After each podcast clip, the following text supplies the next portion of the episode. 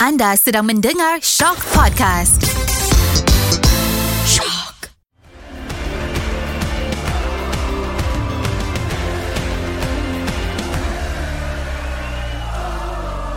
Assalamualaikum. Kita bertemu kembali dalam podcast Ultra Squatchy episod kedua. Ha, macam biasalah kita nak berbicara berkenaan bola sepak Malaysia. Semuanya pasal bola sepak Malaysia.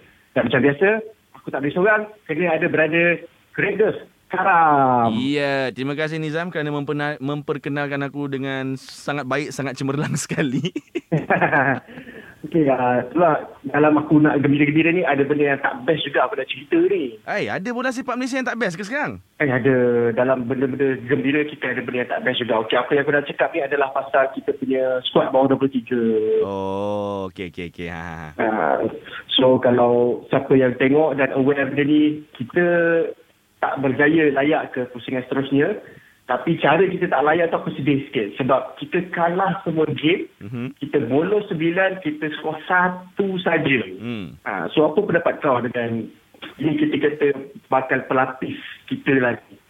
Okey, ah kalau kau membuat sesuatu perkara dengan cara yang sama tetapi mengharapkan keputusan berbeza, itu adalah gila. Jadi, untuk aku kaitkan dengan situasi skuad bawah 23 tahun negara kita ni, Brad Meloni tak silap aku dibawa skuad yang sama daripada uh, Temasya Sukan C ke ke, layak, uh, ke Piala Asia bawah bawah 23 ni kan. Dan kita sendiri tengok uh, macam mana prestasi skuad muda kita di Sukan C tak berapa memberangsangkan hanyalah hanya mara ke separuh akhir ke Zam betul ke Ah betul tu. Kita kalah dengan uh, Vietnam separuh akhir, betul kita kalah dengan Indonesia di penentuan tingkat uh, gangsa. dan benda-benda macam tu aku tak tak adalah mengharap sesuatu yang yang wow daripada skuad ni walaupun kita ada Quentin Cheng kita ada Mukhairi Ajmal kita ada Nick Akif antara uh, pemain-pemain yang kerap mendapat minit permainan dalam saingan Liga Malaysia kan tapi Betul? aku, masa sukan C tu lah yang aku nampak taktikal ada, corak permainan tu ada. Cuma aku tak tahu kenapa nampak macam pasukan tu tak berjaya nak serasi, nak klik. So, katalah Mukhairi Ajmal dapat bola, dia akan bawa ke depan. Tetapi bila dah bawa ke depan tu dia nampak macam dia sendiri pun tak tahu nak pas bola tu ke mana dan rakan sepasukan pun nampak macam tak tahu nak lari ke mana, apa nak buat selepas itu. Dia dia lebih kepada reactive football daripada proaktif. So benda-benda tu yang aku nampak jadi aku pun terus tak mengharapkan mengharapkan benda-benda yang begitu memberangsangkan lah daripada skuad muda ni. Mungkin nampak macam kasar tapi itu pendapat aku. Kita tahun 2019, diorang main di AFF ada under 19. Hmm. Diorang boleh juara dia tau. Hmm. Diorang kalahkan Thailand, Australia, Indonesia. Hmm. Tapi in between 2019 ke sekarang, adakah kita jadi stagnant, tak berkembang ataupun kita punya performance drop sebab negara-negara lain kita tengok macam Thailand yang berada dalam satu grup yang sama dengan kita boleh melawan menentang Korea Selatan. Hmm. So macam grup ni aku tak tahulah kat mana silap dia between 2019 ke uh, 2022 ni sebab uh, tapi kita boleh kata ada something yang tengah-tengah tu nampak kita rasa ada sinar mula-mula sebab Hmm. kita boleh layak ke Piala Asia ni. Uh, tapi bila in between tu apa jadi sebenarnya dengan budak-budak ni sampaikan aku rasa sangat teruk sebenarnya sebab benda ni bukan setakat di uh, Piala Asia ni tapi juga kat Sukan C. Ya. Uh, jadi macam diorang ni kita anggap sebagai pelapis pada skuad senior dengan apa yang berlaku ni aku sebenarnya agak risau. Mungkin mungkin sebab uh, aku tak suka cakap benda ni tapi ni ni yang yang aku nampak terhadap pasukan yang aku selalu tengok dalam Liga Malaysia lah. Pemain-pemain muda ni dia susah. Macam nampak susah nak dapat kepercayaan jurulatih untuk dapat minit permainan. Itu yang aku nampak. Uh, mungkin itu juga antara sebab kenapa diorang gag macam kau cakap tadi mungkin sebab diorang stagnan ataupun gagal berkembang pada dalam masa 2 3 tahun ni. Uh, aku pun setuju tak tak bukan sesuatu yang bagus untuk untuk bola sepak kita. Tapi itulah Zam kita nak buat macam ni kita bila kita marah dia cakap kita tak sokong, bila kita sokong macam ini. Macam ni pula. Ah. Hmm, itulah dia. Dilema seorang penyokong lah kan. Okeylah Zam, okeylah. Aku pun dah tak nak lah sedih-sedih ni. Dengar cerita semalam ada pesta di Bukit Jalil. Betul. Kalau kau perasan suara aku hari ni serak sikit lah sebab berpesta lah tu. ha. Kau, ber, Kau berpesta ke tidak semalam? Aku berpesta dengan berpada-pada sebab aku tahu aku memerlukan suara aku untuk bekerja. Aku dah macam tu aku tak boleh kontrol lah. Dia terkeluar. Nak kontrol tu tak boleh lah. Okey, apa apa yang jadi sebenarnya semalam? Oh, semalam aku rasa satu satu permainan ataupun satu persembahan yang cukup menarik daripada Harimau Malaya dan Bukit Jalil. Aku betul-betul, aku rindu betul dia punya feel tu. Ui, dia punya bila bersorak tiga gol tu. Oh, aku salute dengan work rate yang cukup mantap. Dengan, uh, walaupun adalah mistake sikit tapi aku puas hati. Kau pula macam mana? Okey, uh, aku rasa episod sebelum ni kita dah cakap yang aku punya pendapat best persembahan paling baik Malaysia ialah lawan UAE masa kita kalah 2-1 kan sebelum COVID. Tapi Ya, semalam especially Zam terutamanya 15 hingga 20 minit pertama tu fuh Oh, Cakap orang panggil Izzal. Ya, cakap ni pun bulu roma aku dah meremang. Tapi masa dekat stadium tu, aku tak sangka, aku betul-betul tak sangka yang kita boleh, yang Malaysia, skuad Harimau Melaya kita boleh dominate perlawanan macam tu, boleh boleh employ taktikal yang macam tu, high pressing dan berjaya mengkucar kacirkan pertahanan Turkmenistan. Bila dah cakap macam tu, aku terpaksa sebut tiga nama, tiga pemain ni lah. Darren Lock, Arif Aiman dan juga Faisal Halim. Diorang Betul. work their socks off. Uh, kalau orang putih cakap, really put a shift in. Terutamanya Darren Lock mem- mempertaruhkan badan dia sendiri untuk menghalang bola, menghalang hantaran, merampas bola. Eh, Masa keluar line up untuk first 11 tu kan Bila aku tengok nama Darren Lock Aku dah macam Fuh ni malam ni mesti lain Dan Darren Lock berjaya membuktikan Yang malam tadi memang lain lah Betul. Betul-betul berani sebab kalau kita tengok pada line up tu, kita siap pakai uh, Faisal Halim, Arif Aiman dan juga Safawi main dekat center midfielder ataupun backup kepada Darren Lock. Macam Ya. nampak line up tu memang untuk kita menyerang. Aku tak expect sebenarnya benda tu sebab kalau kita tengok pada ranking Turkmenistan, Hmm. hmm. orang lagi tinggi pada kita. So Hmm. aku mungkin expect oh Darren Lock ada mungkin kita nak try main counter attack. Tapi tak, kita tekan pada awal. Dan ni tak silap aku kau ada cakap yang kita main macam Manchester City. Okay masa Ini masa Aku duduk Aku bekerja tau malam tadi Aku bukan datang sebagai penyokong Penyokong lah juga Tapi sambil bekerja Dan masa aku tengok Dia orang main high pressing tu Aku macam Eh macam Liverpool Macam Man City. Macam Man U pun ada Sebab kita bolos satu gol tu kan. Aduh. Tapi mostly yang aku nampak especially first half semuanya positif dan aku betul-betul happy bila tengok semua pemain kita.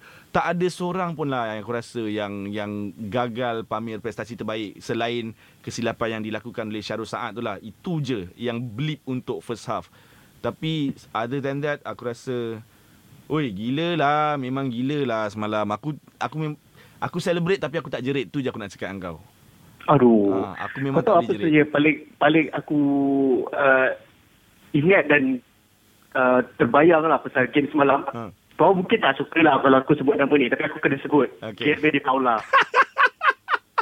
kau nak tak kau nak tahu lah kenapa? Okay, kau cerita, kau cerita. Okey. Okey, kalau kau tengok, kalau kau perasan lah, lepas minit ke-60, kita punya energi dah start drop. Hmm. Dan crowd pun dah mula flat tau. Dah macam agak senyap sebab second half tu kita dah tak banyak, kita dah banyak ditekan juga. Mhm. Tapi bila dia Paula masuk, walaupun orang sebenarnya mungkin ada maksud yang lain, tapi dia macam tiba-tiba bila dia masuk tu, orang semua jadi hidup tau. Kau dengar satu stadium chant nama dia, walaupun aku tak tahulah maksud dia itu baik atau tidak, tapi energi naik. Jadi aku rasa De Paula ni dia jadi macam satu ikon juga walaupun dalam orang tak berapa dia suka dia, tapi dia bagi energi di hujung-hujung tu. Ni pendapat aku eh. Okay, kalau korang yang dengar-dengar tu kalau tak bersetuju kita raikan lah perbezaan pendapat ni. Aku yakin sorakan-sorakan tu membawa maksud yang lain. Ini pendapat aku. Cuma Betul. yang aku suka ialah Dipola berjaya turn that into sesuatu yang positif. Ha, dia dia dia dia embrace watak dia tu Betul. bila orang sorak-sorak so dia macam hidupkan lagi semangat itu betul. Cuma macam kau cakap tadi uh, second half kita banyak ditekan. Aku rasa itu memang memang Kim Pan Gon punya punya perancangan sebab uh, early aku rasa start second half kot dia terus keluarkan Safawi Rasid, dia masukkan Junior Style. Betul? And, and lepas tu bila ak- kau dah keluarkan an, an attacking player, masukkan defensive player, so definitely secara logiknya memang kau nak main bertahan lah dan itu juga yang diorang buat. And pada minit Betul. ke-60 uh, bila dia keluarkan Arif Aiman dengan Faisal Halim, aku sedikit kecewa tapi aku faham sebab First half diorang dah bagi all out. I, okay, Arif Aiman, babe, dia MVP. Kita dah cakap dia M- current MVP Liga Serius. Malaysia. Serius dia MVP. Dia di level yang berbeza. Betul. Aku nak cakap dengan kau Azam, malam tadi dia macam tercalon untuk Ballon d'Or punya performance kau tu. Oh. Iya. Dia kilik tiga Aku empat tengok- orang macam tak ada benda, macam kilik kon. Aku cakap, "Eh, Mamat ni Kita selalu tengok orang apa player Malaysia boleh buat macam tu dalam Liga Malaysia tapi tak boleh diterjemahkan ke pentas antarabangsa. Ya, tapi betul. Arif Aiban lain. lain. So, terima kasih JDT kerana membentuk pemain macam Arif Aiman ni. Aku sangat terhibur dan kalau aku diberi pilihan, aku bukan nak cakap Faisal Halim, bukan nak cakap Miki main tak baik, tapi kalau aku diberi pilihan kalau bukan Arif bukan Arif Aiman man of the match aku akan letak Darren Lock sebab work rate yang dia orang bagi dia orang buat semua benda untuk tim dan kau kena ingat dah dah teruk kerja first half tu pressing pressing pressing second half kalau kau perasan referee agak malas nak tiup whistle So yang aku nampak Miki Betul. dengan Arif Aiman asyik kena entak je dengan defend Turkmenistan terjatuh sana terjatuh sini tapi tak dapat call foul. So tindakan yang tepat pada aku oleh Kim Pan Gon mengeluarkan kedua-dua pemain ni uh, aku rasa definitely lah untuk simpan lawan Bahrain kan daripada injured baik kita simpan dulu sebab bila dia dah masukkan junior style awal-awal tu dia dah nampak macam dia terlalu confident yang dia boleh menang game tu tanpa menyerang dah. So keyakinan-keyakinan macam tu yang aku rasa mungkin sebelum ni Tan Cheng Ho je lah ada. Jadi aku sukalah bila tindakan-tindakan dan keputusan berani ni diambil oleh jurulatih kita. Betul sebab kita nampak dia juga buat perubahan taktikal sebab kita tahu uh, bila Turkmenistan attack dia orang akan guna fizikal. Hmm. Jadi dengan penambahan lagi satu body kita main tiga center back, kita tahu dia orang tak ada pace jadi dia akan main lambung bola atas. Hmm. Jadi Julian Sar masuk untuk diutarkan Yes. benda tu dan seterusnya bila dia keluarkan Arif dengan Faisal tu dia masukkan player yang ada fizikal untuk fight dan tekan dia punya fullback. Hmm. Walaupun tak Ah. tak banyak sangat attack tapi at least uh, ancaman tu ada. Jadi uh, Turkmenistan ni kena berhati-hatilah. Dan aku masuk Hmm. uh, sidang media selepas perlawanan tu eh. Zam aku just nak share sikit. Jurulatih Turkmenistan cakap dia tak sangka akan jadi sebegitu teruk prestasi anak buah dia tapi dia cakap dia faham sebab dia orang kurang tempoh berlatih. Dia cakap mungkin jet lag, uh, pa, pa, permukaan padang yang mungkin kurang baik. Ni kata-kata dia aku just share dengan korang je lah. So uh, itu yang dia cakap dan dia terima dia akur cuma dalam tempoh 2-3 hari lagi ni dia akan buat latihan betul-betul untuk persiapkan pasukan dia menentang Bangladesh lah. Ini ayat Kim Pan Gon eh. Ini malam terbaik saya sebagai seorang jurulatih. Dia cakap saya tak ada apa nak nak nak kritik pemain saya. Saya rasa pemain saya dah bagi yang terbaik. Semuanya yang terbaik. Pemain saya dah buat saya bangga, dah buat diri mereka sendiri bangga dan yang lebih penting buat penyokong Malaysia bangga. Terima kasih kepada pemain, terima kasih kepada Altras Melaya. Itu kata-kata Kim Pan Gon. Oh. Ha. Menusuk dada. Menusuk aku terus menitik air mata jantan aku tu. Huh. Terus rasa semangat lah nak turun hari Sabtu ni. oh, jadi ekstra. Ha. Beli tiket aku dah beli dah pun. Ha. Memang confirm datang lah. Tak boleh tak datang lah. daripada, daripada game semalam, kau rasa macam mana peluang kita lawan Bahrain ni? Aku still realistic. Uh, kita beza dengan Turkmenistan ranking dalam 20-30 macam tu kan. Mhm. Kan Bahrain ni top 90, top 100 team in the world. So Betul. dengan kita dah 50-60 ranking beza. So aku jangkakan kita akan lawan dengan pasukan yang macam UAE sebelum COVID hari tu. So aku harap kita dapat raih satu mata je. Itu je aku minta. Hanya satu point je lawan Bahrain ni. Sebab aku tak rasa Kim Panggon akan turun dengan taktikal yang sama lawan Turkmenistan. Aku rasa dia akan lebih konservatif, dia akan lebih berhati-hati dan kita aku personally belum tengok macam mana uh, Harimau Melaya bawah Kim Panggon ni main berhati-hati. Tu aku belum tengok sebab friendly sebelum ni pun uh, dia akan guna all out attack termasuk lawan Turkmenistan ni. Aku rasa benda yang menarik yang interesting untuk aku tengok bila lawan Bahrain ni. Kau kau rasa tiga mata ke?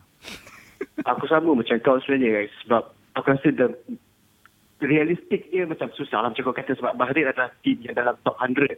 Hmm. So satu mata tu bagi aku aku dah bersyukur lah. Tapi mana tahu kita main tempat sendiri, ada magic Bukit Jalil lagi untuk kita cuba buat kejutan. Sebab semalam pun Bahrain dia menang 2-0 je lawan Bangladesh. Betul. Tim yang lagi teruk daripada kita. Hmm. Jadi mana tahu tiba-tiba ada satu keajaiban. Mungkin lah. Aku, aku tak nak berharap tapi aku berharap lah Malaysia boleh menang lawan Bahrain ni so that kita boleh terus dapat 9 poin kelayakan ni. Boleh ni. Kalau semalam 21 ribu orang datang, aku rasa Sabtu ni 80 ribu orang datang. Aku harap stadium kita akan penuh 80,000. uh, supaya atmosfer tu lebih menarik, lebih best uh, memberi sedikit dengan harapan memberi sedikit kegerunan lah kepada pihak lawan. So terima kasih Kim Panggon, terima kasih pemain Harimau Melaya. Uh, terima kasih semua barisan kejurulatihan. Terima kasih penyokong. Semua 21,000 yang Ya, terima kasih semua. Ya, dan tolonglah penuhkan stadium uh, hari Sabtu ni sebab kita ada match besar lawan Bahrain and kepada yang nak datang ni cadangan aku Uh-huh. gunakanlah pengangkutan awam sebab dia punya jam melekat Zam melekat ya Allah melekat. Macam orang parking tengah-tengah jalan tu. Apa benda lah semua tu? Nasib baik aku keluar semalam lambat. Dan siapa yang naik pengangkutan awam tu baru je aku baca dekat social media dah diwar-warkan yang train akan dibuka sampai lewat. Jadi bolehlah naik. Ha, aku Ha. pun ingat nak naik naik pengangkutan awam je lah pergi nanti. ha, mungkin lah, kau boleh lah tapi aku tak boleh Oh, Aku oh, kalau naik pengangkutan awam Banyak pengangkutan awam Aku nak kena naik Kalau balik rumah Aku just harap kita akan turun ke stadium ramai-ramai dan kita bagi yang terbaik supaya pemain boleh bagi yang terbaik dan kita dapat keputusan yang terbaik. Yeah. Jadi itu sajalah episod kedua Ultra Squatchy minggu ni. Terima kasih kepada yang mendengar. Uh, minggu depan insya-Allah tak ada aram melintang kita akan ada episod ketiga. Jadi aku Karami, Aku Rizam.